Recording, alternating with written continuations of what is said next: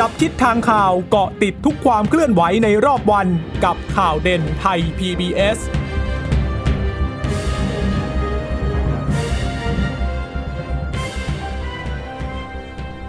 สวัสดีค่ะ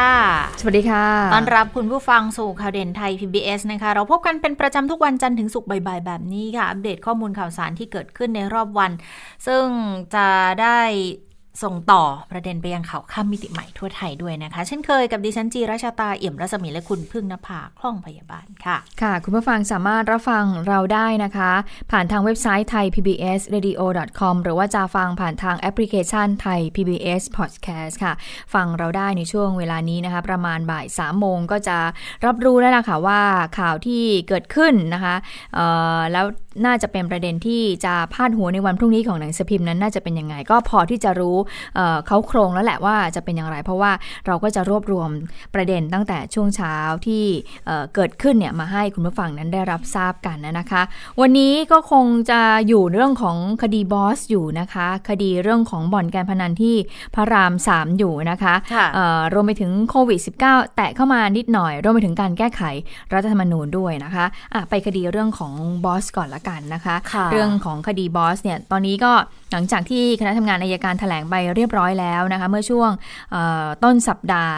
ในสัปดาห์หน้าก็คงต้องติดตามคณะทำงานของตำรวจก็น่าจะเสร็จสิ้นแล้วค่ะสำหรับการสอบสวน การตรวจสอบข้อที่จริงที่เกิดขึ้น ว่าสำนวนของตำรวจนั้นเป็นยังไง มี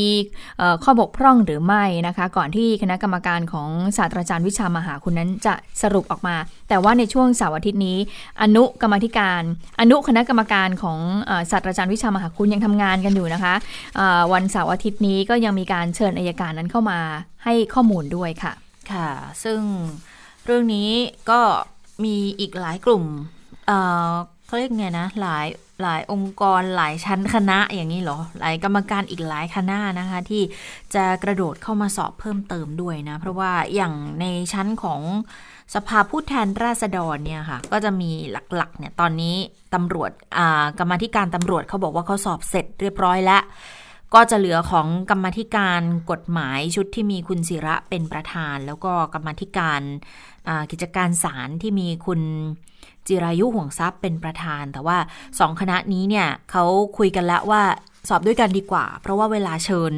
ใครมาทีจะได้ไม่ต้องมาซ้ำซ้อนกันนะคะ ก็เลยเป็นอันตกลงกัน ทีนี้มันก็มีรายงานมาบอกว่า ทางอนุกรรมการป้องกันและปราบปรามการทุจริตและประพฤติมิชอบเนี่ย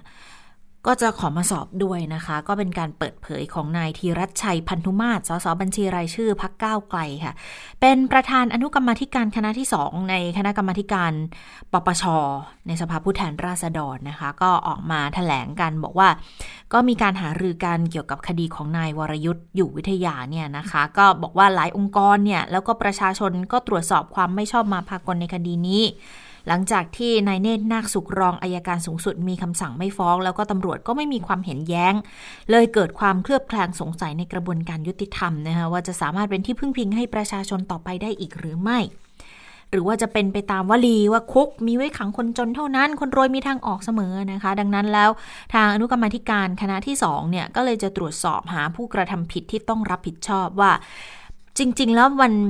เริ่มมาจากต้นน้ำก็คือตำรวจ หรือว่ากลางน้ำก็คืออายการ ประเด็นที่อนุกรรมธิการชุดนี้ตั้งข้อสงสัยก็คือเรื่องความเร็วรถ เรื่องการ ตรวจการสั่งฟ้อง 3 ข้อหาจาก 5 ข้อหาอายการสั่งฟ้อง 4 ข้อหายกเว้นคดีเมาสุรา ไม่มีการพูดถึงคดียาเสพติดเนี่ยแล้วก็รวมถึงในส่วนที่กรรมธิการจากชั้นสนช สมัยนู้นเลยนะคะ มีส่วนผลักดันในการช่วยเหลือคดีหรือไม่อย่างไรนะคะ ดังนั้นเขาตั้งประเด็นไว้ 2 ประเด็นสอบค่ะก็คือ สั่งไม่ฟ้องนายวรยุทธ์ของนายเนตรเนี่ยชอบด้วยกฎหมายไหมสองก็คือการทำคดีของตำรวจมีส่วนช่วยเหลือหรือแก้ไขอะไรหรือไม่ ก็บอกว่าจะดำเนินการให้ถึงที่สุดด้วยนะคะ ค่ะ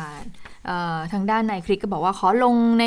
ส่วนของความเห็นแย้งทางอายการนะคะ โดยนายทพลใหญ่สว่างประธานคณะกรรมการอายการที่ยืนยันว่าคดีนี้เนี่ยอายการสูงสุดเนี่ยก็คือทางร้อยตำรวจตรีพงนิวัตรยุทธพันธ์บริพร ยุทธพันธ์บริพานะเคยสั่งให้ยุติไม่รับเรื่องแล้วนะคะดังนั้นก็ไม่ทราบว่าคุณเนตเนี่ยที่มีสั่งคดีไม่ฟ้องเนี่ยได้รับมอบหมายจากทางอายการสูงสุดหรือไม่ หรือว่ากระทำโดยส่วนตัว ซึ่งก็อาจจะเป็นคำสั่งที่ไม่ชอบด้วยกฎหมายก็ได้นะคะ ที่สำคัญเนี่ยการร้องขอความเป็นธรรมตามระเบียบของสำนักของสำนักงานอายการ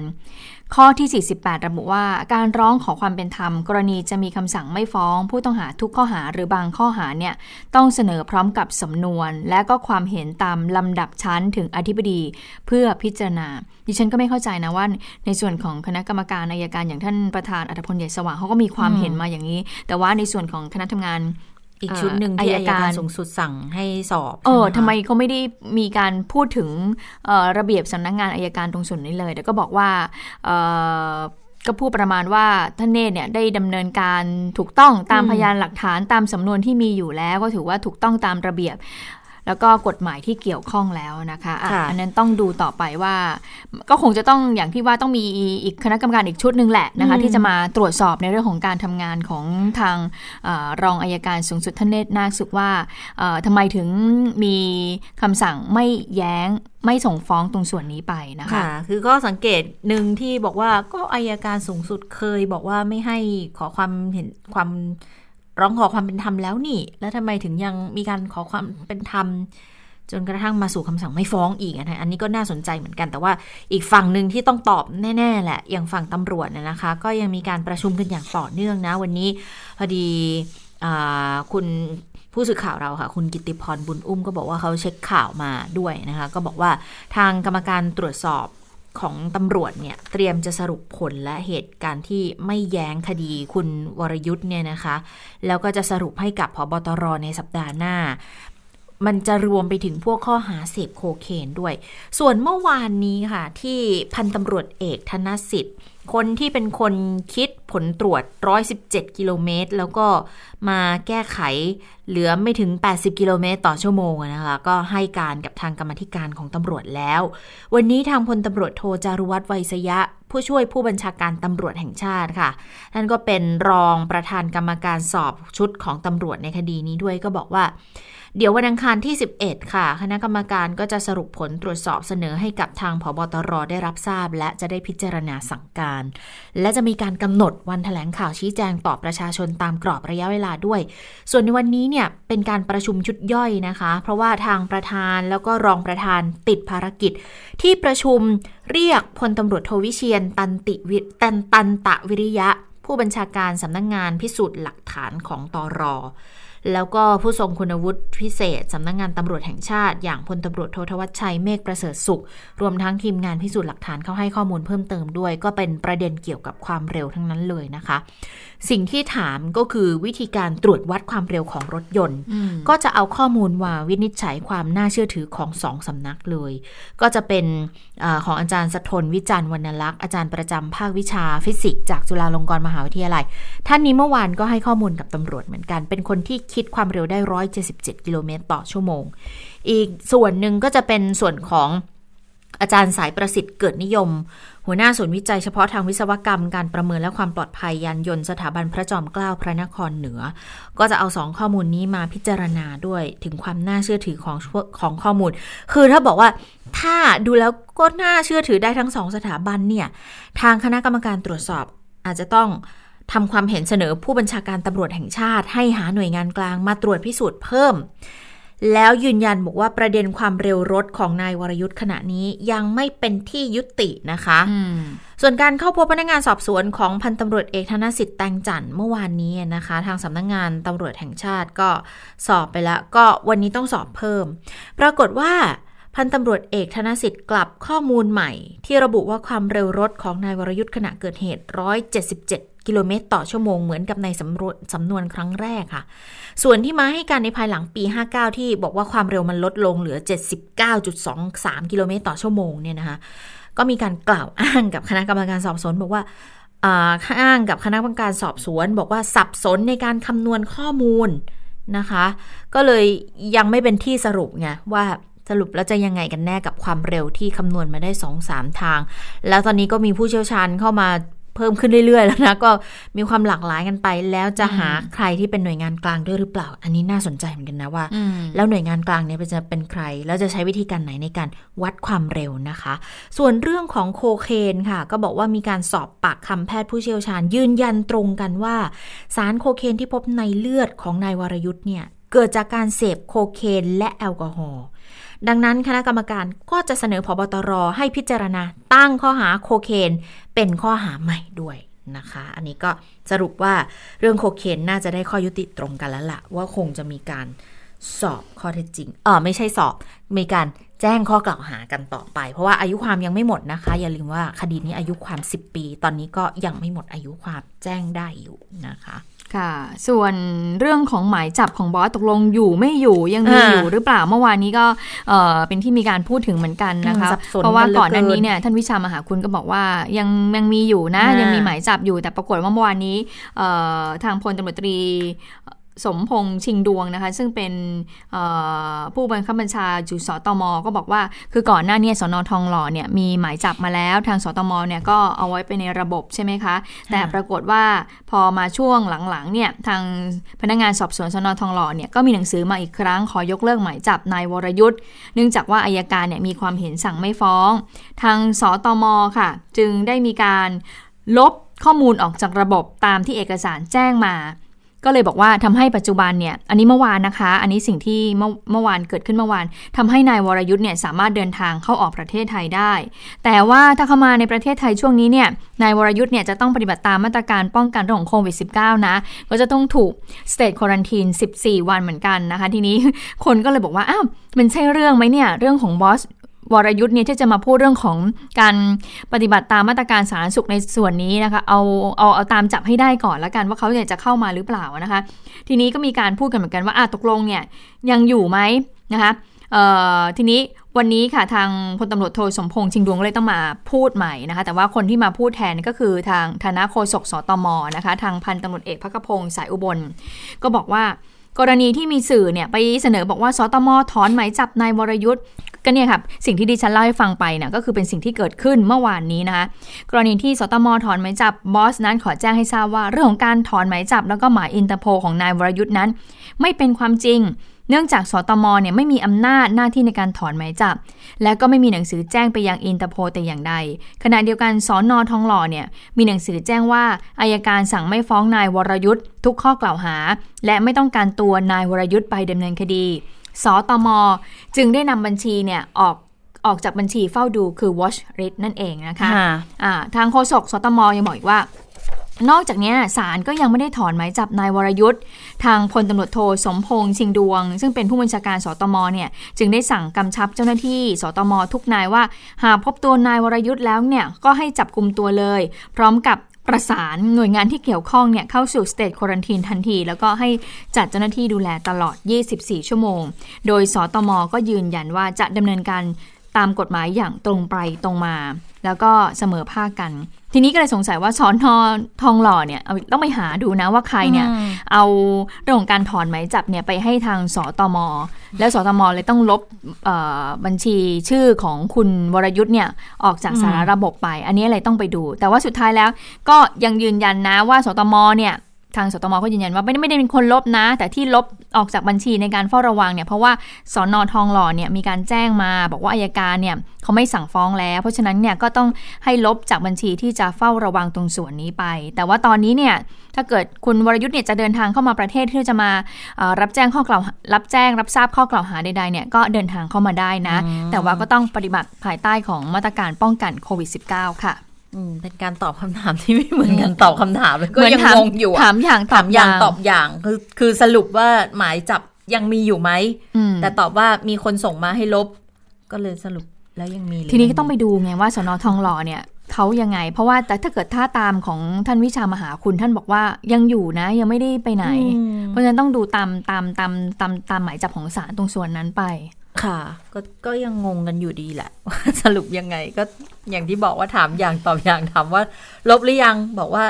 สอนอทองหล่อแซงมาก็เลยต้องเอาออกจากวอชลิสแล้วก็ถ้ากลับกลับเข้ามาก็ต้องกักตัว 14 วัน สรุปว่าโดนจับไหมคนอยู่ฟังแล้วบอกว่ายังไม่ต้องไปถึงขั้นตรงนั้นยังไม่ต้องไปถึงเรื่องของเฝ้าเอ่อเรื่องของเซลเอาล์แค่หมายยังอยู่หรือไม่อยู่ตกลงเนี่ยหมายอยู่ไหมคนแค่แค่สงสัยแค่นั้นค่ะแล้วทำไมจะต้องไปลบชื่อออกจาก watch list ด้วยอ่า คือคนก็สงสัยแค่นั้นแหละนะอ่าคะอันนี้ดีกว่า อันนี้ล่องหนของจริง คนที่ทุบมือถือนายจารุมาศบังเอิญหรือเปล่าจรุชติมทองอ่าดิฉันตั้งคำถามบังเอิญหรือเปล่า ไม่รู้อ่าเขาบอกว่ามีรูปอยู่ก็รูปยังไงแล้วทำไมสำคัญถึงขนาดว่า ไปเอาของของคนที่ไม่ใช่คนที่ไม่ใช่ของตัวเองเอาไปได้แล้วอาจจะเป็นพยานหลักฐานในคดี คนเสียชีวิตอยู่อะแล้วคุณไปเอาของเขามาได้ยังไงล่ะ ก็น่าแปลกเหมือนกัน แต่ทีนี้เรื่องของเรื่องก็คือ หลังจากที่ทางผู้บัญชาการภูธรภาคห้าเข้ามาเปิดเผยนะคะ เกี่ยวกับโทรศัพท์มือถือที่ของนายจารุชาติมาทองเนี่ยว่าหาตัวได้แล้วว่าใครเป็นคนเอาไป แล้วหายไปแล้วก็มีการสารภาพมาว่าเนี่ยจะเอาไปลบรูปที่เคยถ่ายคู่กับนายจารุชาติ เพราะว่ามารู้ทีหลังว่าเขาไปเกี่ยวข้องกับดีสำคัญ แล้วทีนี้ตัวเองเนี่ยกำลังจะลงสมัครนายกเทศบาลตำบลสุเทพอำเภอเมืองเชียงใหม่ด้วย ก็เลยกลัวว่าจะไปกระทบภาพลักษณ์ แต่ว่าหลังจากนั้นพอมีข่าวมาบอกว่าชายลึกลับเอาโทรศัพท์ไป ก็กลัวค่ะก็เลยทุบโทรศัพท์เอาไปทิ้ง ต่อมารถขยะก็เก็บขยะไปก็หายไปแล้วเรียบร้อย ปรากฏว่าวันนี้ผู้สื่อข่าวจะไปตาม ตามหาตัวนายพระสินที่ออกมายอมรับเนี่ยนะคะ ปรากฏว่าหายไปซะแล้ว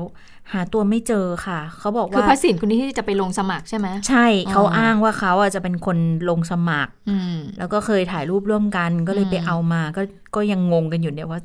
ทำไมถึงไปเอามาได้ อ๋อ แต่เออพอผู้สื่อข่าวลงพื้นที่จะไปหาคุณพระสินเพื่อที่จะหายสอบถามค่ะข้อมูล หาตัวไม่เจอล่องหาตัวหนไม่เจอล่องหนบ้านปิดเงียบ แล้วก็บอกอืมไม่รู้ว่าไปไหน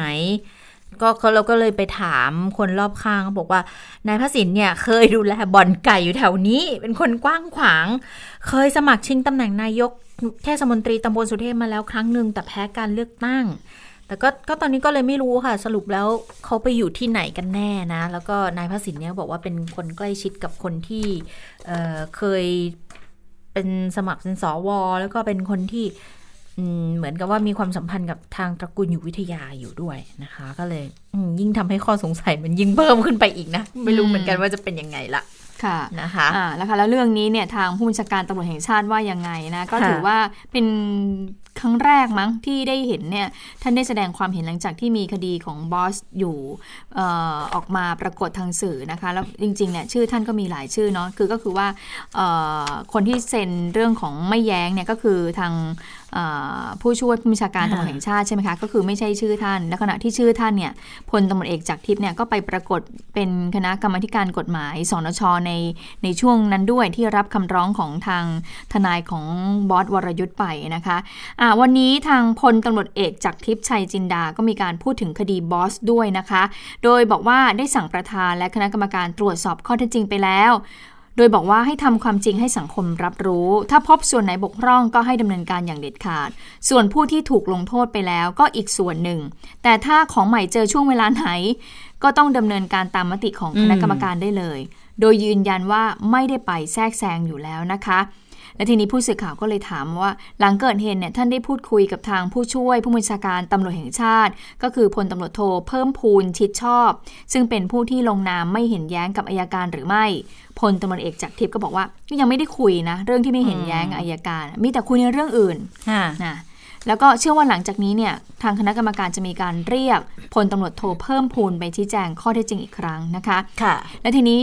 ผู้สื่อข่าวก็เลยถามต่อว่าเรื่องที่เกิดขึ้นเนี่ย พลตำรวจโทเพิ่มพูนเนี่ยจะต้องรับผิดชอบไหมกรณีที่ทำให้เกิดภาพลักษณ์ไม่ดีต่อองค์กรตำรวจพบตรก็บอกว่าเรื่องดังกล่าวเนี่ยจะต้องพิจารณาในรายละเอียดอีกครั้งสำนวนที่ทางอัยการส่งมาให้ว่าเป็นอย่างไร เพราะว่าตนเองไม่สามารถที่จะตัดสินได้ทันทีค่ะค่ะอ่าเออเชื่อไหม เชื่อไหมว่าเขาจะไม่คุยกับผู้ช่วยผู้บัญชาการตำรวจแห่งชาติอืม ไม่แน่ใจ ไม่รู้ว่าทำงานอยู่ที่เดียวกันหรือเปล่า อาจจะมีการรับได้รับมอบหมายภารกิจที่แตกต่างกันไป ในกลุ่มรองหรือว่าผู้ช่วย แต่ละท่านก็อาจจะแบบงานไม่เหมือนกันเข้าออกงานไม่ตรงกันก็เลยไม่ได้เจอกันก็เป็นไปได้ แต่ว่าชื่อของพบตรเนี่ยพลตำรวจเอกจากทิพย์ก็เฉียดเฉียดๆหลายหลายเรื่องนะในในประเด็นของบอสนะในเรื่องของมีชื่อในในในประธานไม่ใช่ประธานค่ะในคณะกรรมาธิการการกฎหมายสนชอ่าที่ไปรับเรื่องนั้นด้วยนะคะค่ะเอ่อที่อยู่ในชุดของของของนามสกุลอะไรนะคะ วงสุวรรณทั้งสองคนค่ะใช่ไหมคะ ทั้งพลตำรวจน้องชายของพลเอกประวิตยด้วยเอกวชิรวัตรวชิรวาทเอ้ย พัชรวาวงสุวรรณแล้วก็สิทธวัฒน์วงสุวรรณทีนี้แล้วก็เรื่องนี้เนี่ยทางใครนะคะพลตำรวจอดีตผู้บัญชาการตำรวจนครบาลเก่าอะค่ะก็คือท่านคำรณวิทย์ทุบกระจ่างก็ออกมากระทุ้งเหมือนกัน กระทุ้งตั้งแต่แรกแล้วบอกว่าเนี่ยถ้า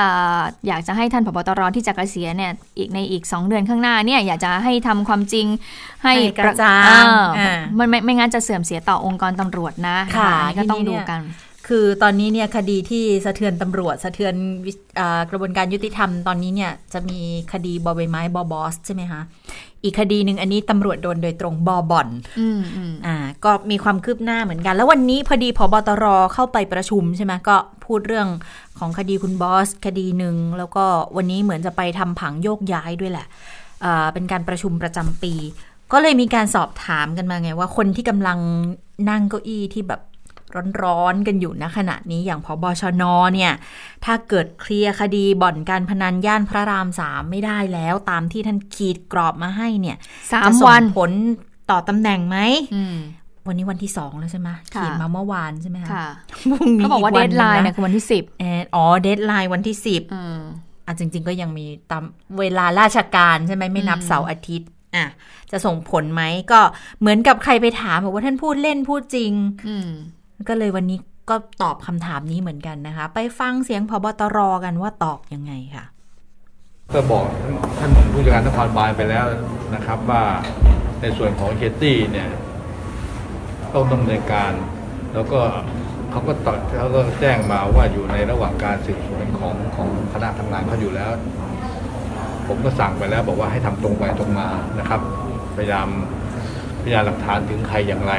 ในข้อหาไหนก็ว่ากันไปตามข้อเท็จจริงครับเพราะว่าพี่มาต่างๆก่อนตำรวจจะไปถึง ตรงนี้มันเกิดขึ้นได้อย่างไรแต่ผมผมไม่ทราบนะครับแต่ผมทำภาพรวมไปแล้วนะครับ ตามที่สื่อออกมาชี้แจงต่างๆ ตามสื่อที่ปรากฏครับก็ผมบอกไปแล้วครับบอกครับขอบอกครับการที่มันก็เดี๋ยวคงต้องพยายามรวบรวมพยานหลักฐานต่าง ๆ นะครับครับ ต้องให้เวลาเขาทำงานนะแต่ผมก็เวลามีจำกัดอยู่แล้วเพราะผมก็ค่าโทษไปแล้วในส่วนของในตัวมือปืนนะครับ ในส่วนอื่นก็ต้องให้เวลาเขาทำไปนะครับ ผมเชื่อว่ายังไงสื่อก็ต้องเฝ้าดูอยู่แล้วนะครับ สังคมดูอยู่แล้วนะครับ ผมก็ให้นโยบายไปแล้วว่าให้ทำตรงไปตรงมานะครับถ้าเขาจับไม่ได้ย้ายผมไม่ได้พูดเล่นนะสื่อคิดว่าผมพูดเล่นนะเรื่องขนาดนี้นะครับ ต้องมาพบครับก็ต้องกลับไปถามท่านนอนหนึ่งกันดินะครับ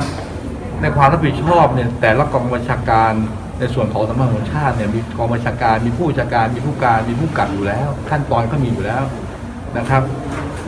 ผมก็เปรียบเสมือนมีลูกหลายคนนะทุกกองบัญชาการเนี่ยยี่สิบกว่ากองบัญชาการเนี่ยนะครับ ในส่วนของกองบัญชาการในรายละเอียดเขาก็ไปว่าเขาการแบ่งหน้าที่การงานอะไรเรียบร้อยหมดอยู่แล้วนะครับก็ เออไม่ได้พูดเล่นนะ แต่ว่าพอถามจริง ๆ แล้วก็ต้องบอกว่าต้องดูภาพรวมเหมือนกัน เพราะว่าคนเป็นพบชนเนี่ยพลตำรวจเอกจากทิพย์ก็บอกว่าก็ไม่ได้ทำงานหน้าที่เดียวบางบางทีมีม็อบมาทุกวันเสาร์อาทิตย์ มีเรื่องปัญหาจราจรอีก มีหลาย ๆ เรื่องก็ต้องดูภาพรวมว่าตั้งใจทำงานไหมที่ผ่านมา อย่าไปพิจารณาเฉพาะเรื่องหรือจุดใดจุดหนึ่งนะคะ ค่ะนอกจากพบตรแล้วนะคะวันนี้ที่พูดถึงเรื่องคดีบ่อนนะคะ รองผู้บัญชาการตำรวจนครบาลพลตำรวจตรีสหรัฐศักดิ์ศิลปชัยนะคะ ก็กล่าวหลังจากที่มีการประชุมติดตามคดีบ่อนย่านพระรามสามนะคะ โดยบอกว่าคดีนี้เนี่ยก็แบ่งออกเป็น 3 คดีก็คือคดีแรกเรื่องของการฆาตกรรมนี่แหละ ซึ่งตอนนี้ศาลอนุมัติหมายจับแล้วนะคะ ก็คือนายบอยบ้านครัว บอยบ้านครัวนี่ก็ถือว่าเป็นฉายานะแต่จริงๆ ชื่อว่านายพิพิธศรีสุวรรณข้อหาฆ่าผู้อื่นโดยเจตนา เนื่องจากว่ามีพยานบุคคลเนี่ยยืนยันแล้วนะคะว่านายพิพิธคนนี้หรือว่านายบอยบ้านครัวเนี่ยเป็นผู้ที่ก่อเหตุก่อเหตุนั่นคือไปยิงนายถาวรศรีสดนะคะ ก็ทำให้วันนี้ศาลอนุมัติหมายจับเรียบร้อยแล้วออย่างไรก็ตามก็เชื่อว่าผู้ก่อเหตุเนี่ยที่ยิงนายถาวรศรีสดเนี่ย หรือว่าเสียถาวรอาจจะมีมากกว่าหนึ่งคน อันนี้ต้องรอผลตรวจทางนิติวิทยาศาสตร์ แล้วก็วิถีกระสุนก่อนนะคะว่ามาจากปืนกี่กระบอกนะคะ ส่วนคดีที่ 2 ค่ะที่พลตมตรีสหรัฐนั้นบอกเอาไว้นะคะ ก็คือเรื่องของคดีเคลื่อนย้ายทำลายหลักฐานนะคะ ซึ่งตรงนี้แหละทางพลตำรวตรีสารัตก็บอกว่า เมื่อวานนี้เนี่ยก็มีผู้ก่อเหตุเนี่ยมาพบ กับพนักงานสอบสวนแล้ว ก็เป็นคนที่ทำงานในบ่อน แล้วก็ปรากฏภาพอยู่ในกล้องวงจรปิดด้วย ซึ่งวันนี้เนี่ยคนนี้ก็จะพาไปชี้จุดนะคะ ที่ย้ายของอุปกรณ์ต่างๆ อุปกรณ์การเล่นโต๊ะเก้าอี้ต่างๆเนี่ยย้ายออกจากบ่อนแล้วไปวางไว้ที่ไหนเนี่ยคนนี้จะพาไปไปฟังเสียงของพลตรวจตรีสารัตกันค่ะ เราได้รวบรวมคลิปต่างๆเนี่ยที่สื่อมวลชนออกมาเนี่ยเพื่อที่จะแยกเป็นรายบุคคล แล้วก็จะพิสูจน์ทราบว่าบุคคลดังกล่าวเนี่ยในการกระทำผิด เนี่ยเป็นใครบ้างนะครับ โดยที่เมื่อวานเนี่ยก็มีบุคคลตามภาพและคลิปนะครับ เข้ามาพบพนักงานสอบสวน รับว่าเป็นบุคคลตามภาพและคลิปและได้ร่วมในการกระทำผิดในการเคลื่อนย้ายพยานหลักฐาน วันนี้ก็จะนำตัวบุคคลดังกล่าวนะครับ ไปไปชี้จุดที่ซ่อนพยานหลักฐาน เพื่อตรวจยึด มาเป็นของกลางในคดีนะครับ ซึ่งจากพยานหลักฐานดังกล่าวเนี่ย มันก็จะเชื่อมโยงมาถึงกรณีที่สามคือเรื่องเรื่องการพนันนะครับ เรื่องบ่อนการพนัน ซึ่งตรงนี้เนี่ยเราก็จะมามาพิสูจน์ทราบต่อไปว่าในการจัดให้มีการเล่นการพนัน หรือว่าบุคคลที่เกี่ยวข้องกับการพนันบ่อนการพนันเกิดขึ้นเนี่ย เป็นผู้ใดบ้าง เราก็จะดำเนินการตามกฎหมายต่อไปครับ ค่ะ ส่วนคดีที่3นะคะก็คือเรื่องของคดีพนันนะคะ ซึ่งทางพลตำรวจตรีสารัตก็บอกว่า อยู่ระหว่างการตรวจสอบผู้ที่เกี่ยวข้องอยู่นะคะ ทั้งเจ้าของสถานที่ที่ให้เช่า แล้วก็เจ้าของบ่อน ส่วนจะเป็นของเฮียตี้หรือเปล่าเนี่ยก็ต้องตรวจสอบเช่นกันนะคะเอ่อทางนี้ยังไม่มีใครติดต่อกับพนักงานสอบสวนนั้นเข้ามอบตัวเลยนะคะ อันนี้ก็เป็นการให้สัมภาษณ์เมื่อช่วงเช้า หลังจากที่มีการติดตามประชุมความคืบหน้าคดีบ่อนกันไปแล้วนะคะ แล้วล่าสุดช่วงบ่ายๆนี่เองค่ะ ก็ทางตำรวจสอนอทุ่งมหาเมฆนะคะแล้วก็ร่วมกับทางเอ่อตำรวจควบคุมฝูงชนนะคะก็เข้าไปตรวจสอบอาคารพาณิชย์สูง 3 ชั้น เขาบอกว่าอาคารพาณิชย์เนี่ยอยู่ตรงข้ามบ่อนพนันที่เกิดเหตุนี่เองอะนะคะค่ะเอ่อโดยบอกว่ามีระยะห่าง ห่างกันเพียงแค่ 10 เมตรเท่านั้น หลังจากที่มีพยานให้การว่าอุปกรณ์สิ่งของในบ่อนเนี่ยถูกย้ายมาเก็บซุกซ่อนในบ้านหลังนี้ค่ะซึ่งจากการตรวจค้นเบื้องต้นนะคะ ทางตำรวจก็บอกว่าก็พบอุปกรณ์กล้องวงจรปิดอ่ารวมทั้งอุปกรณ์ที่ใช้เล่นพนันในบ่อนบางส่วนแล้ว ถ้าถือว่าเป็นอย่างนี้ก็ถือว่าพบหลักฐานของกลางแล้วนะคะอืมแต่ว่าพบหลักฐานของกลางแต่ไม่รู้ว่า ใครจะเป็นเจ้าของใช่ไหมไม่แล้วเราภาพข้างในกล้องอะอืมคือคือเจอกล้อง แต่ว่าของพวกนี้มันมันจะเก็บส่วนใหญ่มันจะเก็บอยู่ในฮาร์ดดิสก์ใช่ไหมคะค่ะเพราะว่าส่วนใหญ่กล้องวงจรปิดเขาคงไม่ได้เก็บแบบเป็นไม่ได้เหมือนกล้องหน้ารถอะเนาะที่มันจะมีเอ่อไอตัวแบบว่าเป็นซิม เอ้ยเป็นอะไรนะเอ่อชิปเก็บข้อมูลอยู่อยู่ในตัว อันนี้จะต้องไปหาดูว่าสรุปแล้ว เจอกล้องแล้วจะเจอข้อมูลที่อยู่ในกล้องไหมข้อมูลภาพถ่ายที่อยู่ในกล้องหรือเปล่านะคะ แต่ว่าน่าสนใจเหมือนกันนะว่า อย่างที่เขาบอกเลยนะที่ที่อันตรายที่สุดดูเหมือนจะเป็นที่ที่ปลอดภัยที่สุดอะไปเก็บไว้ที่ไหน ตรงข้ามอืมบ่อนที่เกิดเหตุนั่นแหละ ไม่ต้องไปเก็บที่ไหนไกลอะค่ะ ก็แต่ก็หาเจอแล้วก็อย่างที่บอกว่าต้องดูว่าจะเจออาข้อมูลที่อยู่ข้างในไหมทีนี้ที่กองบัญชาการตำรวจนครบาลวันนี้ทางพลตำรวจตรีจิรพัฒน์ภูมิจิตรค่ะรองผู้บัญชาการตำรวจนครบาลนะคะ ก็ได้พูดถึงความคืบหน้าทางคดีที่ทำให้มีผู้เสียชีวิตนะคะ ก็บอกว่าตอนนี้เนี่ย มีผู้บาดเจ็บ 4 คนก็สอบปากคำไปแล้ว 3 ค่ะ อีกหนึ่งคนแพทย์ยังไม่ให้เข้าสอบนะคะ ก็ยังไม่อนุญาตสงสัยอาการก็อาจจะไม่ค่อยดีเท่าไหร่นะ แต่ว่าก็สอบถามแล้วไปอยู่ในที่เกิดเหตุจริง วันนี้พนักงานสอบสวนจะไปแจ้งข้อหาเพิ่ม เพราะว่าเล่นการพนันค่ะ แล้วก็หลบหนี ส่วนเรื่องการทำลายหลักฐานเดี๋ยวจะสอบปากคำเพิ่มอีก หลังจากที่เมื่อคืนเนี่ยสองปากเขาให้ปากคำค่อนข้างเป็นประโยชน์ทางคดี แล้วก็อย่างที่บอกว่าทราบแล้วว่าของมันเก็บอยู่ที่ไหนทราบเบาะแสหมดแล้วกำลังไปเอาของบางส่วนมาอยู่นะคะ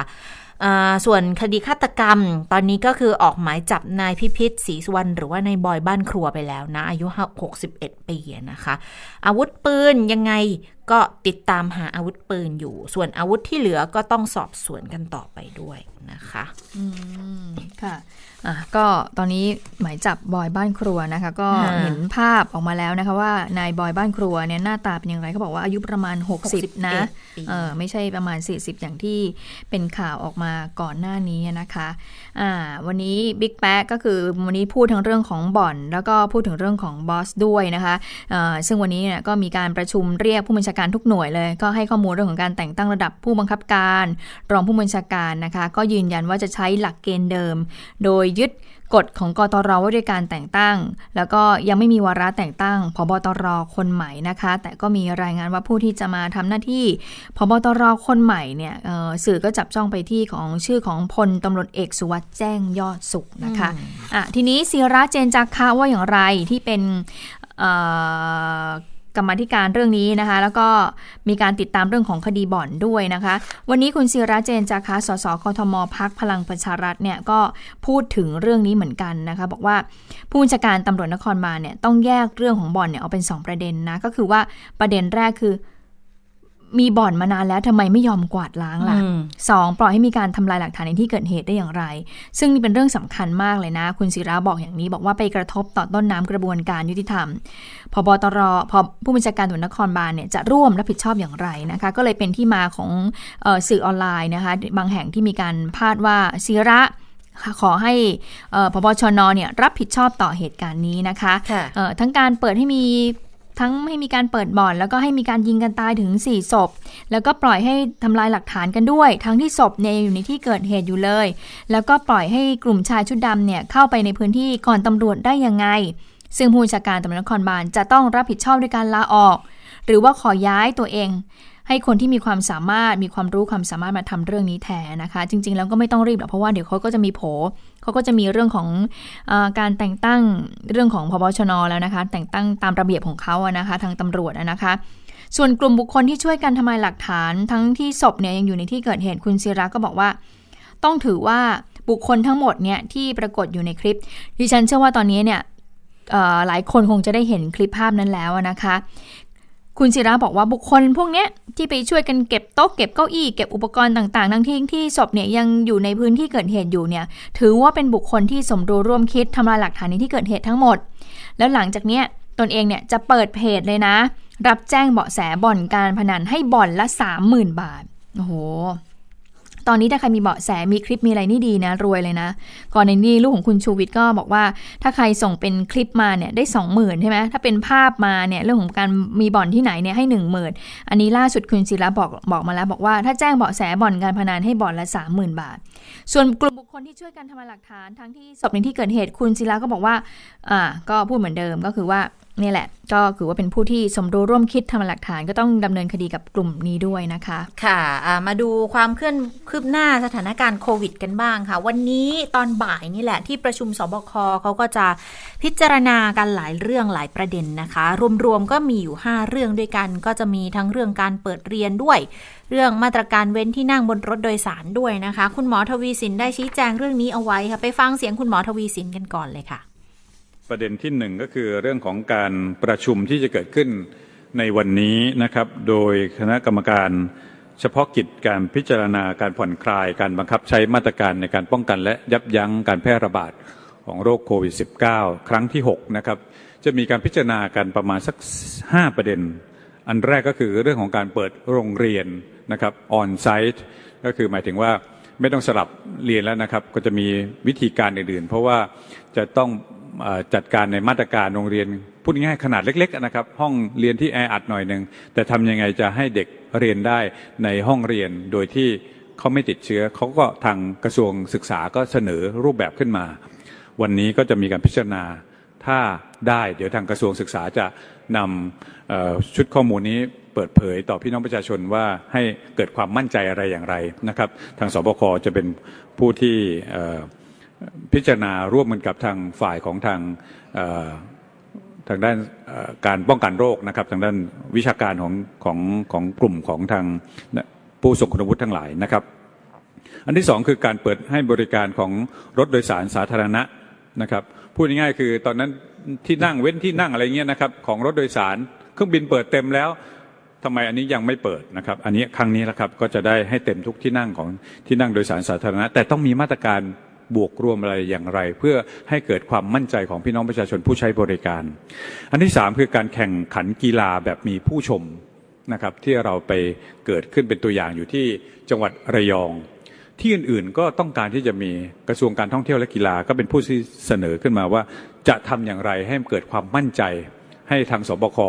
พิจารณาในเชิงนโยบาย ถ้าอนุมัติจะได้ไปเกิดขึ้นที่อื่นนะครับ อันที่สี่คือการขายอาหารบนเครื่องบิน อันนี้ก็เป็นเรื่องที่ทางพี่น้องประชาชนคนที่ใช้บริการก็ต้องการนะครับบางทีธุระเร่งด่วนไม่สามารถที่จะเเรียกว่าอะไรล่ะเตรียมท้องระหว่างขึ้นเครื่องได้ต้องไปพึ่งข้างบนเนี่ยนะครับอันนี้ก็จะมีการพิจารณามาตรการนี้นะครับ แต่ต้องมั่นใจนะครับว่าจะต้องไม่มีการติดเชื้ออะไรอย่างไรเดี๋ยว มาตรการนี้ก็จะต้องนำเสนอขึ้นมาเพื่อพิจารณาและ เรื่องที่ 5 คือการขยายเวลาสถานบริการไปถึงตีสองนะครับ ซึ่งอันนี้ก็มีเรื่องที่นำเสนอขึ้นมา ค่ะ นั่นก็ต้องรอตอนเย็นน่าจะได้รับรู้กันนะคะ ว่าจะมีการผ่อนปรนตาม 5 ข้อที่มีการเสนอกันหรือไม่นะคะ โดยเฉพาะเรื่องของการเปิดเรียน 100%ของโรงเรียน 4,500 แห่ง ที่เขาบอกว่าเขามีความพร้อมแต่ดิฉันก็สงสัยอยู่เหมือนกันว่าเอ๊ะถ้าเปิดแล้วเขาจะเว้นระยะกันยังไง เพราะว่าบางแห่งก็ยอมรับว่า ก็ไม่ได้เพียงพอถ้าเกิดจะต้องเว้นระยะห่างให้นักเรียนเนี่ย แต่ละห้องก็อาจจะต้องทำยังไงในการเรียนการสอนให้ให้มีการเว้นระยะกันได้นะคะ เพราะว่า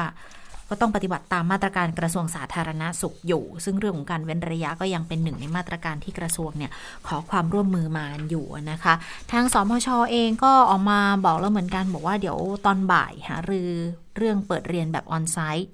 แล้วก็สนามม้าสนามกีฬาต่างๆ ก็ต้องพิจารณาอย่างรอบคอบ แล้วยังไม่จบนะคะเคาะจากชุดนี้เสร็จก็ต้องเข้าชุดใหญ่สัปดาห์หน้า แล้วก็ไปทางคอรมอด้วยว่าเขาจะว่ายังไงกันอีกทีหนึ่งนะคะ เดี๋ยวก่อนเหมือนสรุปว่าที่ออกมาวันนี้ก็จะต้องเข้าคอรมออีกแล้วใช่ คือต้องเข้าสบควันจันทร์ชุดใหญ่ วันนี้จะเป็นชุดเล็กค่ะ ก็มีหลายขั้นตอนหลายขั้นตอนแหละกว่าจะได้รับทราบกันว่าจะเป็นยังไงนะคะ ค่ะอ่าวันนี้เอ่อสถานการณ์ผู้ติดเชื้อก็เพิ่มขึ้นมา 15 คนนะคะค่ะก็เดินทางกลับมาจากทางเอ่อดิฉันเดี๋ยวนะ15 คนเนี่ยก็คือเดินทางกลับมาจากซาอุดิอาระเบียค่ะ10 คนญี่ปุ่น 1 คนนะคะ แล้วก็อีก 4 คนเนี่ย น่าจะเป็นอียิปต์อียิปต์เนี่ยนะคะ ก็เดินทางกลับมาทั้งหมด 15 คน แล้วก็กระจายไปอยู่ที่สเตทควอนตีที่จังหวัดชนบุรี แล้วก็สมุทรปราการนะคะ ส่วนวันนี้คำถามคำตอบเนี่ยก็ที่มีการถามเข้ามาจากทางสื่อมวลชนนะคะ ก็อย่างเช่นเอ่อกรณีตอนนี้เนี่ยที่มีเอ่อเขาเรียกว่า ASQ ใช่ไหม Alternative State Quarantine เนี่ยทีนี้ทางสื่อมวลชนก็เลยถามบอกว่าเอ่อ มีที่ไหนบ้างควรจะมีการติดประกาศให้เห็นเลยไหม เพราะว่าประชาชนนจะได้รู้ว่าโรงแรมไหนเนี่ยเป็น ASQ แล้วก็ควรจะมีติดป้ายติดไว้ที่หน้าโรงแรมเลยหรือเปล่าเลยแล้วก็บางส่วนเนี่ยโรงแรมบางส่วนเนี่ยก็คือบางพาร์ทของโรงแรมเขาก็จะมีสปาด้วยมีร้านค้าด้วยอย่างเงี้ยค่ะ เพราะฉะนั้นก็เลยกลัวกันว่า เอ๊ะถ้าเกิดว่ามีคนที่เขาไปพักอยู่เนี่ยติดเนี่ยจะเป็นอันอ่าจะกังวลว่าถึงการติดเชื้อไหม คุณหมอก็เลยบอกว่า โรงแรมที่มาเป็น ASQ เนี่ยส่วนใหญ่เนี่ยก็เป็นโรงแรมที่ได้มาตรฐานอยู่แล้วแหละนะคะ ถ้าจะติดเนี่ยก็ถือว่าเป็นเรื่องที่ดี แต่จริง ๆ แล้วเนี่ยคุณหมอก็บอกว่าก็โรงแรมไหนที่เป็น SQ เนี่ยก็จะมีการติดประกาศไว้ในเว็บไซต์อยู่แล้ว แต่ว่าจะให้ไปติดประกาศที่หน้าโรงแรมด้วยเนี่ยหรือไม่นั้นเนี่ยคุณหมอทวีเสนก็บอกว่าก็เห็นด้วยนะ ก็จะทำให้ประชาชนรู้เพราะว่าเราก็ไม่ได้ปิดบังข้อมูลอะไร แต่ทีนี้ว่าแล้วถ้าไปติดเนี่ยแล้วเกิดทำให้ประชาชนนั้นตื่นตระหนกล่ะ แล้วก็ทำให้ไม่กล้าที่จะเดินเข้าไปเพราะว่าโรงแรมเนี่ยก็ก็ใช้เป็นสถานที่สปาด้วยเป็นร้านค้าด้วยเนี่ยมันจะทำให้เกิดความตื่นตระหนกและกังวลตรงส่วนนี้ไหมนะคะ คุณหมอก็เอ่อก็กลัวตรงส่วนนี้เหมือนกัน เพราะว่าคุณหมอบอกว่าหยุดโควิดได้นะ แต่ว่าเศรษฐกิจเนี่ยหยุดไม่ได้ก็ต้องเดินหน้าต่อไปนะคะค่ะอ่าอันนี้ก็เป็นสิ่งที่ถามตอบเข้ามา ส่วนกรณีทหารสหรัฐค่ะ ทหารสหรัฐยังไงบ้าง ตรวจเชื้อแล้วเป็นยังไงนะคะ คุณหมอก็บอกว่าผลการตรวจเชื้อทหารสหรัฐทั้ง 110 คนที่พักใน 3 โรงแรม ก็ได้แก่โรงแรมอนันตราริเวอร์ไซด์โรงแรมดีไอดอลแล้วก็โรงแรมคอนราดทั้งหมดตรวจเชื้อ ไม่พบเชื้อนะคะ แล้วก็ไม่กังวลไม่มีข้อกังวลใดๆอะอันนี้ก็เป็นเรื่องของคำถามคำตอบที่สื่อมวลชน ถามเข้ามายังคุณหมอทวีสินค่ะ ค่ะ ส่วนเรื่อง เดี๋ยวนะดิฉัน ผิดเรื่องไม่จะเปลี่ยนเรื่องแล้วไปคอรมอกันบ้างอ๋ออ่าคอรมอวันนี้มีนายกรัฐมนตรีออกมาพูดเกี่ยวกับเรื่องของการตั้งคุณดอนปรมัตถ์วินัย ให้ควบรองนายกแล้วก็ ทางกระทรวงการต่างประเทศด้วยนะคะ จากที่ก่อนหน้านี้ก็ค่อนข้างจะเซอร์ไพรส์นะ หลายคนก็มองว่าเออก็เซอร์ไพรส์เหมือนกันเพราะว่าก่อนหน้านี้เนี่ยเห็นออกมาพูดเหมือนทำนองบอกว่าถอดใจแล้วอะจะไม่จะไม่ทำงานทางการเมืองแล้วนะคะ คือไม่ใช่ทำงานทางการเมืองทำงานในในฝ่ายบริหารแล้วนะคะ ทีนี้นายกรัฐมนตรีก็ออกมาพูดเรื่องนี้เหมือนกันค่ะ กรณีที่ให้คุณดอนเนี่ยควบเก้าอี้รองนายกอีกตำแหน่งหนึ่งเนี่ยก็บอกเลยบอกว่าต้องอัปเกรดกระทรวงการต่างประเทศ ให้ดำเนินการในเรื่องของธุรกิจเศรษฐกิจไปด้วย สังเกตดูเวลาทูตต่างประเทศเข้ามาเนี่ยเขาไม่พูดเรื่องความสัมพันธ์อย่างเดียวแล้ว เขาพูดถึงโครงการความร่วมมือต่างๆ ก็เลยคิดว่าบางอย่างเนี่ยน่าจะต้องมอบหมายให้คุณดอนมาช่วยด้วย รวมถึงการเดินทางไปต่างประเทศ คุณดอนก็จะเป็นตัวแทนไปพูดคุยเจรจาเอาหลักการเอากฎหมายเอากติกาของ BOI ของ EEC ไปประสานงานด้วย จะได้เป็นการฟื้นฟูเศรษฐกิจหลังโควิด -19 รวมทั้งความยั่งยืนในอนาคต เพราะว่าอนาคตที่ต้องทำเนี่ยต้องใช้เวลาทำทุกอย่างเป็นโครงการใหญ่พอสมควรค่ะ แล้วก็จะคอยทยอยออกมาเรื่อย ๆ ด้วย วันข้างหน้าการตกงานนายกบอกจะลดลง แต่ถ้าเราไม่ทำอะไรก็อยู่ที่เก่านี่แหละค่ะ เวลาแก้ปัญหาต้องแก้รูปแบบใหม่ แก้ทั้งระบบอาจจะต้องใช้เวลากันบ้างนะคะ อันนี้ก็เป็นหนึ่งในเหตุผลที่นายกรัฐมนตรีแต่งตั้ง คือดิฉันมองว่ามันก็เป็นในทิศทางที่ดีนะ เอาจริง ๆ ประเทศใหญ่ ๆ หลายประเทศเนี่ยกระทรวงการต่างประเทศนี่ถือว่าเป็นกระทรวงที่มีความสำคัญอย่างมากนะเป็นกระทรวงที่เป็นหน้าเป็นตาค่ะ แล้วก็ต้องไปเจรจาติดต่อ แต่ที่ผ่านมาในบ้านเราเนี่ย บางทีก็จะไม่ค่อยให้ความสำคัญกับกระทรวงการต่างประเทศนักทั้งๆที่จริงแล้วเป็นกระทรวงที่ มีความสำคัญเป็นอย่างยิ่งอย่างที่บอกว่าพูดคุยเจราจาอะไรไปเนี่ยก็ต้องเอาเรื่องความสัมพันธ์ขึ้นมาก่อนนะ แล้วถึงจะไปพูดถึงเรื่องการคงการค้าอะไรกันได้ แต่ตอนนี้ก็มองในแง่ที่ว่า จะต้องเอาการค้าการลงทุนขึ้นมาเป็นธงนำด้วย ดังนั้นกระทรวงการต่างประเทศ ที่ข้าราชการเขาเก่งๆกันหลายคนนะก็ไม่ใช่น้อยนะก็จะได้มีบทบาทสำคัญเพิ่มมากขึ้นแล้วพูดคุยประสานงานกันโดยตรงนายกยังพูดถึงเรื่องของกระทรวงแรงงานด้วยนะคะ เพราะว่ามีการ จับจ้องกันอย่างมากเลยจับจ้องกันมากค่ะเพราะว่าไม่เคยมีมาก่อนที่จะมีรัฐมนตรีช่วยว่าการกระทรวงแรงงาน แต่คราวนี้มี แล้วทำไมถึงต้องมีนะคะ ไปฟังเสียงจากนายกรัฐมนตรีกันว่าทำไมถึงต้องยกระดับกระทรวงแรงงานขึ้นมาค่ะ ผมต้องการกระทรวงแรงงานเพราะวันนี้กระทรวงงาน ผมอยากให้เป็นกระทรวงเศรษฐกิจขึ้นมาอีกกระทรวงหนึ่ง เพราะว่าเรามีการจ้างงานจำนวนมากไงเพราะฉะนั้นผมที่บอกว่าจะต้องตอบตอบในเรื่องอะไรเรื่องการมีการทำให้มากยิ่งขึ้น ใช่ไหมเพราะนั้นข้อมูลต่างๆมีเยอะมากตรงนั้นสิ่งสำคัญที่สุดคืออยากให้มีคนไทยเนี่ยได้ได้ทำงานประเภทนี้บางประเภทบางแต่เป็นการอัปเกรดมาเป็นหัวหน้าไประดับหัวหน้าฝ่ายหัวหน้าอะไรอย่างนี้ไม่ใช่แรงงานที่หลายคนไม่อยากทำหรอนะนั่นคือความจำเป็นว่าทำไมเราต้องจ้างแรงงานต่างด้าวถูกไหมเรื่องค่าจ้างเรื่องต่างๆ มีผลต่อการประกอบการธุรกิจทั้งสิ้นเข้าใจปะเพราะนั้นคนไทยก็ต้องอัปเกรดตัวเองขึ้นมานะต้องเรียนรู้ฝึกเรื่องเหล่านี้เพื่อจะเป็นหัวหน้าให้ได้เข้าใจไหมไม่งั้นทุกคนก็งานระดับอย่างนี้ไม่อยากทำ แรงงานไร้ฝีมือ แต่วันนี้ถ้าสมมติว่ามันมีการจ้างงาน ก็เพื่อให้สามารถมงชีวิตอยู่ได้เนี่ยวันนี้รัฐบาลก็เปิดโครงการการจ้างงานเพิ่มขึ้นก็อย่าเลือกงานกันตอนนี้มากนักเลยจะได้มีรายได้เข้าเลี้ยงครอบครัวแต่ละวันนะเรื่องมาตรการทางการเงินการคลังสมัยเก่าสมัยใหม่ก็ผ่อนคลายจะหมดเลยแหละนะเพราะนั้นต้องระวังวันหน้าอีกทีว่าเราจะหาเงินจากที่ไหนเข้ามาในระบบนะในการที่จะต้องดูแลเรื่องเงินกู้เงินต่างๆเหล่านี้ แล้วเงินที่ต้องต้องต้องใช้ต่อไปงบประมาณ ค่ะก็เป็นเหตุผลที่น่าสนใจนะ แต่ว่าดิฉันก็ติดอยู่นิดนึงอะนายกบอกว่าจะต้องอัปเกรดอย่างคนไทยต้องอัปเกรดเป็นหัวหน้าไม่ใช่อยู่เฉพาะในฝั่งแรงงานหลายคนไม่อยากทำแต่เพื่อการดำรงชีวิตก็อย่าเลือกงานนะ แต่ดิฉันก็เลยตั้งข้อสังเกตว่า งานที่ยังขาดแคลนแรงงานอยู่นะขณะนี้ส่วนใหญ่จะเป็นแรงงานแบบงานที่ไม่ต้องการฝีมืออืคืออย่างเคยคุยกับทางสมาคมก่อสร้างก็บอกก่อสร้างไม่ตกงานนะ แต่หมายถึงก่อสร้างที่เป็นเป็นในส่วนของแรงงานที่ต้องเอ่อทั้งแบบใช้ฝีมือด้วย แล้วก็ใช้แรงงานด้วยหรือไม่นะคะอันนี้ก็เลยแบบเออมันก็มันก็ค่อนข้างที่จะซึ่งแรงงานเหล่านี้คนไทยก็ไม่ทำกันแล้วใช่ไงก็เป็นสิ่งที่คนไทยไม่ทำก็เลยจะจะย้อนแย้งกันเองอยู่ในตัวด้วยหรือไม่ แต่เอาละก็เป็นเป็นแนวทางเป็นยุทธศาสตร์ที่มองว่าควรจะต้องให้มาเป็นกระทรวงเศรษฐกิจอีกกระทรวงหนึ่งที่ฉันเข้าใจมาตลอดว่ากระทรวงแรงงานเป็นกระทรวงเศรษฐกิจ เอาไม่ใช่หรอ อืมนะคะ อะทีนี้ ได้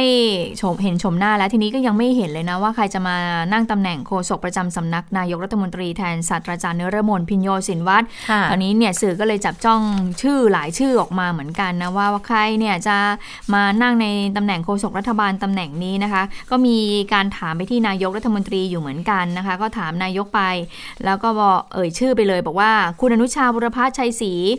ซึ่งเป็นเลขานุการรัฐมนตรีศึกษาธิการหรือเปล่าที่จะมานั่งในตำแหน่งนี้พลลเอกประยุทธ์ก็บอกว่า ก็มีชื่อมาหลายคนเหมือนกันนะ และสื่อเลือกใครล่ะคือย้อนกลับทางสื่อนะคะ ทีนี้ผู้สื่อข่าวก็ระบุว่า ก็ขึ้นอยู่กับท่านนายกตัดสินใจค่ะพลเอกประยุทธ์ก็บอกว่าก็นั่นไงพอดีก็ไม่ชมไม่ว่าเลยนะ แต่พอไม่ดีเนี่ยก็นายกรับผิดชอบเป็นแบบนี้แหละนะคะอ่าส่วนการปรับครมครั้งนี้เนี่ยก็มีเสียงฟีดแบ็จากภาคธุรกิจแล้วก็เอกชน นายกพร้อมที่จะรับฟังหรือเปล่านะคะพลเอกประยุทธ์ก็บอกว่าก็คุยกันอยู่แล้ว สื่อไม่รู้หรือว่าเราคุยกันอยู่แล้ว คณะที่ปรึกษานายกด้านเศรษฐกิจ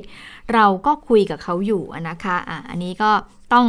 ทีนี้หลังจากนี้ก็ต้องดูกันนะคะเพราะว่าถือว่าเป็นงานโจทย์ยากท้าทายเหมือนกันสำหรับเรื่องของเศรษฐกิจปากท้องสำหรับครมประยุทธ์2ทับ2ค่ะอ่า อะมาดูเรื่องของการแก้ไขรัฐธรรมนูญกันปิดท้ายนะคะ ตอนนี้เริ่มมีการตั้งโต๊ะล่า 50,000 ชื่อ เพื่อจะแก้ไขรัฐธรรมนูญแล้วนะคะ ทางไอรอเขาก็บอกมาบอกว่า เขาจะมีอยู่ประมาณ 10 ข้อด้วยกันที่จะขอยกขอให้มีการแก้ไขก็จะมีประเด็นหลักอย่างเรื่องของนายกต้องเป็นสสสวมาจากการเลือกตั้งของประชาชน แก้กระบวนการสรรหาคนในองค์กรอิสระปลดล็อกแก้ไขรัฐธรรมนูญ มีสภาร่างรัฐธรรมนูญที่มาจากการเลือกตั้ง 200 คน จัดทำรัฐธรรมนูญใหม่ให้เสร็จใน 360 วันนับตั้งแต่มีสสรนะคะ เดี๋ยวไอรอเขาจะไปตั้งโต๊ะล่ารายชื่อในสถานที่ต่างๆ ด้วย ขณะเดียวกันค่ะ ก็มีความเห็นมาจากอาจารย์ปิยบุตรแสงกนกกุล ในฐานะที่เป็นคณะกรรมาการวิสามันพิจารณาศึกษาปัญหาหลักเกณฑ์แนวทางแก้ไขรัฐธรรมนูญแห่งราชอาณาจักรไทยนะคะ ก็พูดถึงการประชุมของคณะกรรมาการบอกว่าวันนี้หารือกันบทเฉพาะการ แต่ส่วนตัวเนี่ยจะมองยังไงนะคะ ก็จะมองในเรื่องของการแก้ไขรัฐธรรมนูญก็บอกว่ามีหลายเรื่องอยากที่อยากให้แก้เนี่ยก็คือมยกเลิกมาตรา 279 ที่เป็นการรองรับบรรดาประกาศคำสั่งการใช้อำนาจต่างๆ ของคอสช ให้ชอบด้วยรัฐธรรมนูญ เพราะมองว่าอันนี้แหละมันเป็นหลุมดำของรัฐธรรมนูญฉบับนี้ แล้วมีอีกส่วนนะคะ 269 270 271 272 อันนี้มันจะเกี่ยวข้องกับทางสมาชิกวุฒิสภา หรือสวด้วยนะคะ ก็มองว่าตำแหน่ง 5 ปีในวาระเนี่ยก็ มันควรจะต้องสิ้นสุดภารกิจของสวไปแล้ว ก็บวชเลือกนายกเสร็จเรียบร้อยไปแล้ว ก็ไม่ควรจะต้องถึง 5 ปีด้วยหรือไม่นะคะค่ะอ่าเรื่องของ 279 คุณปิยบุตรก็บอกว่าให้ต้องในการแก้ไขรัฐมนูญก่อนนะคะอ่าสั้นๆเห็นบอกว่าก่อนที่ที่ดิฉันจะเข้ามาก็บอกว่าทนายอานนท์นำพานะคะเอ่อซึ่งเป็นคนที่ไปจัด การชุมนุมเรื่องของเออคล้ายๆเป็นเครือข่ายของเยาวชนปลดแอกด้วย แล้วก็ไปพูดเรื่องพาดพิงสถาบันด้วยล่าสุดถูกตำรวจนะคะ ประมาณ 8 คนเนี่ยก็ทำการจับกลุ่มแล้ว และตอนนี้เนี่ยก็ถูกตำรวจเนี่ยพาไปที่สอนอสำราญราชเรียบร้อยแล้วค่ะ ค่ะก็ค่ะมีภาพออกมาแล้วนะคะอืมมีบอกว่ากำตำรวจก็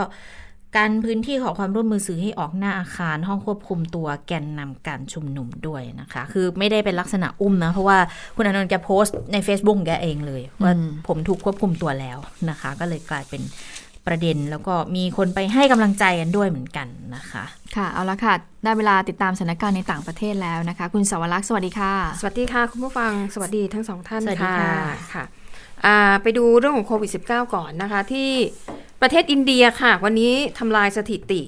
เป็นประเทศที่สามอ๋อไม่ใช่ประเทศที่สามคือตอนนี้อินเดียอยู่ในอันดับสามของโลกที่มีผู้ติดจำเชื้นอวนผู้ติดเชื้อสะสมากที่สุดใช่ไหมคะและล่าสุดคือทะลุสองล้านไปแล้ว อันดับหนึ่งโอ้อันดับหนึ่งอเมริกาเนี่ยห้าสี่ล้านเอสี่ล้าอนห้าล้านยังอย่างอย่างอย่างนะคะ ตามข้อมูลของมหาวิทยาลัยจอห์นฮอฟกิน4ล้าน8แสน8หมื่น3พันก็ใกล้ 5 ล้านแล้วแหละ พรุ่งนี้ก็คงเผลอๆ คืนนี้ก็ถึง 5 ล้าน บราซิลอันดับ 2 2 2ล้าน9แสน1หมื่นกว่าคน อินเดียอันดับ 3 2 ล้าน2 7 0 0 0คนนะคะ เอ่อ อะสามอันดับแรก 4 ล้าน 2 ล้าน 2 ล้านไปแล้ว ส่วนอันดับ 4 เนี่ยรัสเซีย รัสเซียยังอยู่ที่8แสน7หมื่นกว่าๆนะคะ แล้วก็ เขาบอกว่าสัดส่วนผู้เสียชีวิตจากโควิด -19 ในประเทศอินเดียนะคะเขาบอกว่าถ้าหากเปรียบเทียบจำนวนผู้เสียชีวิตกับจำนวนประชากรเนี่ยก็ต้องถือว่าน้อย ก็ต้องน้อยอยู่แล้วแหละ เพราะว่าอินเดียมีประชากรมากเป็นอันดับ 2 ของโลกคือ 1,300 ล้านคน ดังนั้นถ้าหากเทียบแบบนี้ อัตราการเสียชีวิตจากโรคเลย ถือว่าไม่สูงนะคะ แล้วเขาบอกว่าสาเหตุ ที่ทำให้อินเดียเนี่ยเริ่มกลับมาระบาดก็เนื่องจากว่า การผ่อนคลายมาตรการปิดเมืองนั่นเองนะคะ ผู้คนเริ่มออกมาดำเนินการทำกิจกรรมต่างๆ ตามปกติอีกครั้งนะคะ แต่เขาบอกว่าที่น่าสังเกตก็คือเออเรียกว่าช่วงห่างระหว่างผู้ติดเชื้อ 1 ล้านคนแรก เขาใช้เวลาแค่ 20 วันเท่านั้นก็ได้อีกล้านที่ 2 ถือว่าเป็นอัตราการแพร่ระบาดของโรคอย่างรุนแรงและรวดเร็ว ถือว่าเร็วกว่าสหรัฐอเมริกาและบราซิล ที่มีจำนวนผู้ติดเชื้อมากเป็นอันดับ 1 และอันดับ 2 ของโลกอีกนะคะ อันนั้นก็คือสถานการณ์เรื่องของโควิด -19 ในประเทศอินเดีย ส่วนที่ความคืบหน้านะคะเรื่องของเหตุระเบิด ที่ท่าเรือในกรุงเบรุตของเลบานอน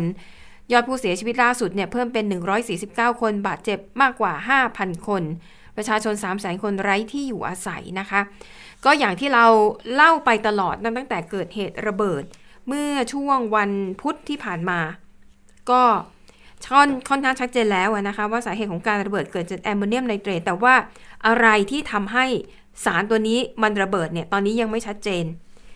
แล้วก็อย่างที่ทราบว่าสารตัวนี้เนี่ยถูกนำมาเก็บไว้ที่ท่าเรือเบรุต6 ปีแล้ว 6-7 ปีแล้ว แล้วก็ไม่มีหน่วยงานไหนที่ใส่ใจดูแลเลยนะคะ ก็เลยทำให้ประชาชนไม่พอใจแล้วก็ออกมาชุมนุมประท้วง ซึ่ง เลบานอนเขามีการประท้วงต่อต้านรัฐบาลกันมาตั้งแต่ปีที่แล้วด้วยซ้ำนะคะ เพียงแต่ว่ามันก็เบาบางไปเพราะว่าอดีตนายกรัฐมนตรีคนก่อนเนี่ยนะคะก็คืออซาอัดเออซาอัดเอาเอ๊ะขออภัยลืมชื่อไปแล้วฮาริรีซาอัดอัลฮาริรีซึ่งเป็นอดีตนายกรัฐมนตรีเนี่ย ตอนนั้นมีการประท้วงรุนแรง เดือนตุลาคมที่ผ่านมาเขาก็เลย ทนแรงกดดันไม่ไหวลาออก แล้วก็รีภัยไปอยู่ต่างประเทศ ก็เปลี่ยนเป็นนายกรัฐมนตรีคนใหม่แต่ไม่ได้ช่วยให้สถานการณ์ดีขึ้นนะคะ และตอนนี้เนี่ยพอเกิดเหตุระเบิดในเบรุตขึ้นประชาชนไม่พอใจก็เลยนัดกันออกมารวมตัวประท้วงกันอีกครั้ง ก็เรียกว่าเป็นเป็นเป็นความไม่พอใจที่สะสมมาต่อเนื่องนะคะ แล้วก็การประท้วงเมื่อวานนี้ค่ะ ก็เกิดกลายเป็นเหตุจราจน เพราะว่าผู้ประท้วงคว้างปาสิ่งของใส่เจ้าหน้าที่ด้านความมั่นคง เจ้าหน้าที่ก็ตอบโต้ด้วยการยิงแก๊สน้ำตาใส่นะคะ แล้วก็เลยคาดว่า เสาร์นี้ก็ต้องจับตาดูเหมือนกัน เพราะว่ามีการนัดแนะกันแล้วค่ะ ว่าให้ประชาชนออกมารวมตัวประท้วงกันครั้งใหญ่ เพื่อแสดงพลังต่อต้านรัฐบาล เรียกร้องให้ปฏิรูปประเทศ ขับไล่นักการเมืองที่ทุจริตนะคะ ซึ่งล่าสุดเอกอัครราชทูตเลบานอนประจำประเทศจอร์แดนค่ะ ประกาศลาออกนะคะ เพื่อแสดงจุดยืนสนับสนุนผู้ประท้วง แล้วก็มีรายงานข่าวนะคะว่ามีคนเนี่ยก็อุตส่าห์ไปตามหาอดีตกัปตันเรือสินค้า ซึ่งเป็นคนที่นำเรือลำนี้เนี่ยมาจอดเทียบท่าในกรุงเบรุตเมื่อ 6-7 ปีก่อน กัปตันเรือเนี่ยก็บอกว่า เออเขาเองเนี่ยก็ไม่คิดนะว่าไอสารเคมีเนี่ยทำไมมันถึงถูกเก็บไว้ที่ท่าเรือเบรุตแล้วก็ไม่รู้ด้วยเพราะจริงก็ไม่ควรจะอยู่ที่นี่ตั้ง 6-7 ปีนะคะ แล้วก็บอกว่าโศกนาฏกรรมโศกนาฏกรรมที่เกิดขึ้น ถือว่าเป็นความผิดของเจ้าหน้าที่เลบานอน เพราะก็รู้ดีอยู่แล้วว่าการเก็บสารเคมีแบบแบบนี้ไว้ในสถานที่ที่ไม่เหมาะสมเนี่ยมันถือว่าเป็นอันตรายอย่างมากนะคะ แต่ว่าตอนนี้เนี่ยยังไม่มีใครไปถามนะ คือเจ้าของนะคะ ที่เริ่มมีรายงานข่าวมาแล้วว่าเจ้าของบริษัทที่เป็นคนต้นทางที่ลำเลียงไอสาร 6 สารแอมโมเนียมไนเตรตเนี่ย ก็ยังไม่มีสื่อสำนักไหนที่ได้ไปสอบถามนะคะว่ามีความคิดเห็นอย่างไรกับเรื่องนี้ แล้วก็ตอนนี้ค่ะ อย่างที่เล่าไปเมื่อวานว่าสิ่งหนึ่งที่จะส่งผลกระทบมากก็คือการขาดแคลนอาหาร เพราะไซโลที่เก็บพวกข้าวสาลีข้าวบาเล่ แล้วก็ธัญพืชต่างๆ มันโดนระเบิดเสียหายไป 15,000 ตันนะคะ แล้วคนเลบานอนเนี่ยเขาทานขนมปังเป็นหลัก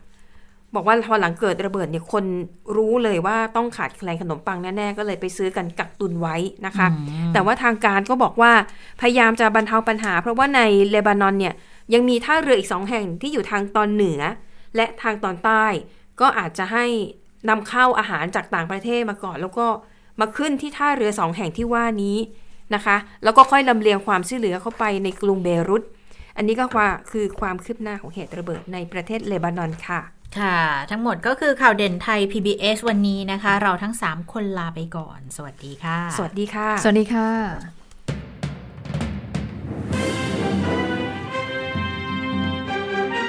ติดตามข่าวเด่นไทย PBS ได้ทุกวันจันทร์ถึงศุกร์ เวลา 15 นาฬิกา ทางไทย PBS ดิจิทัล Radio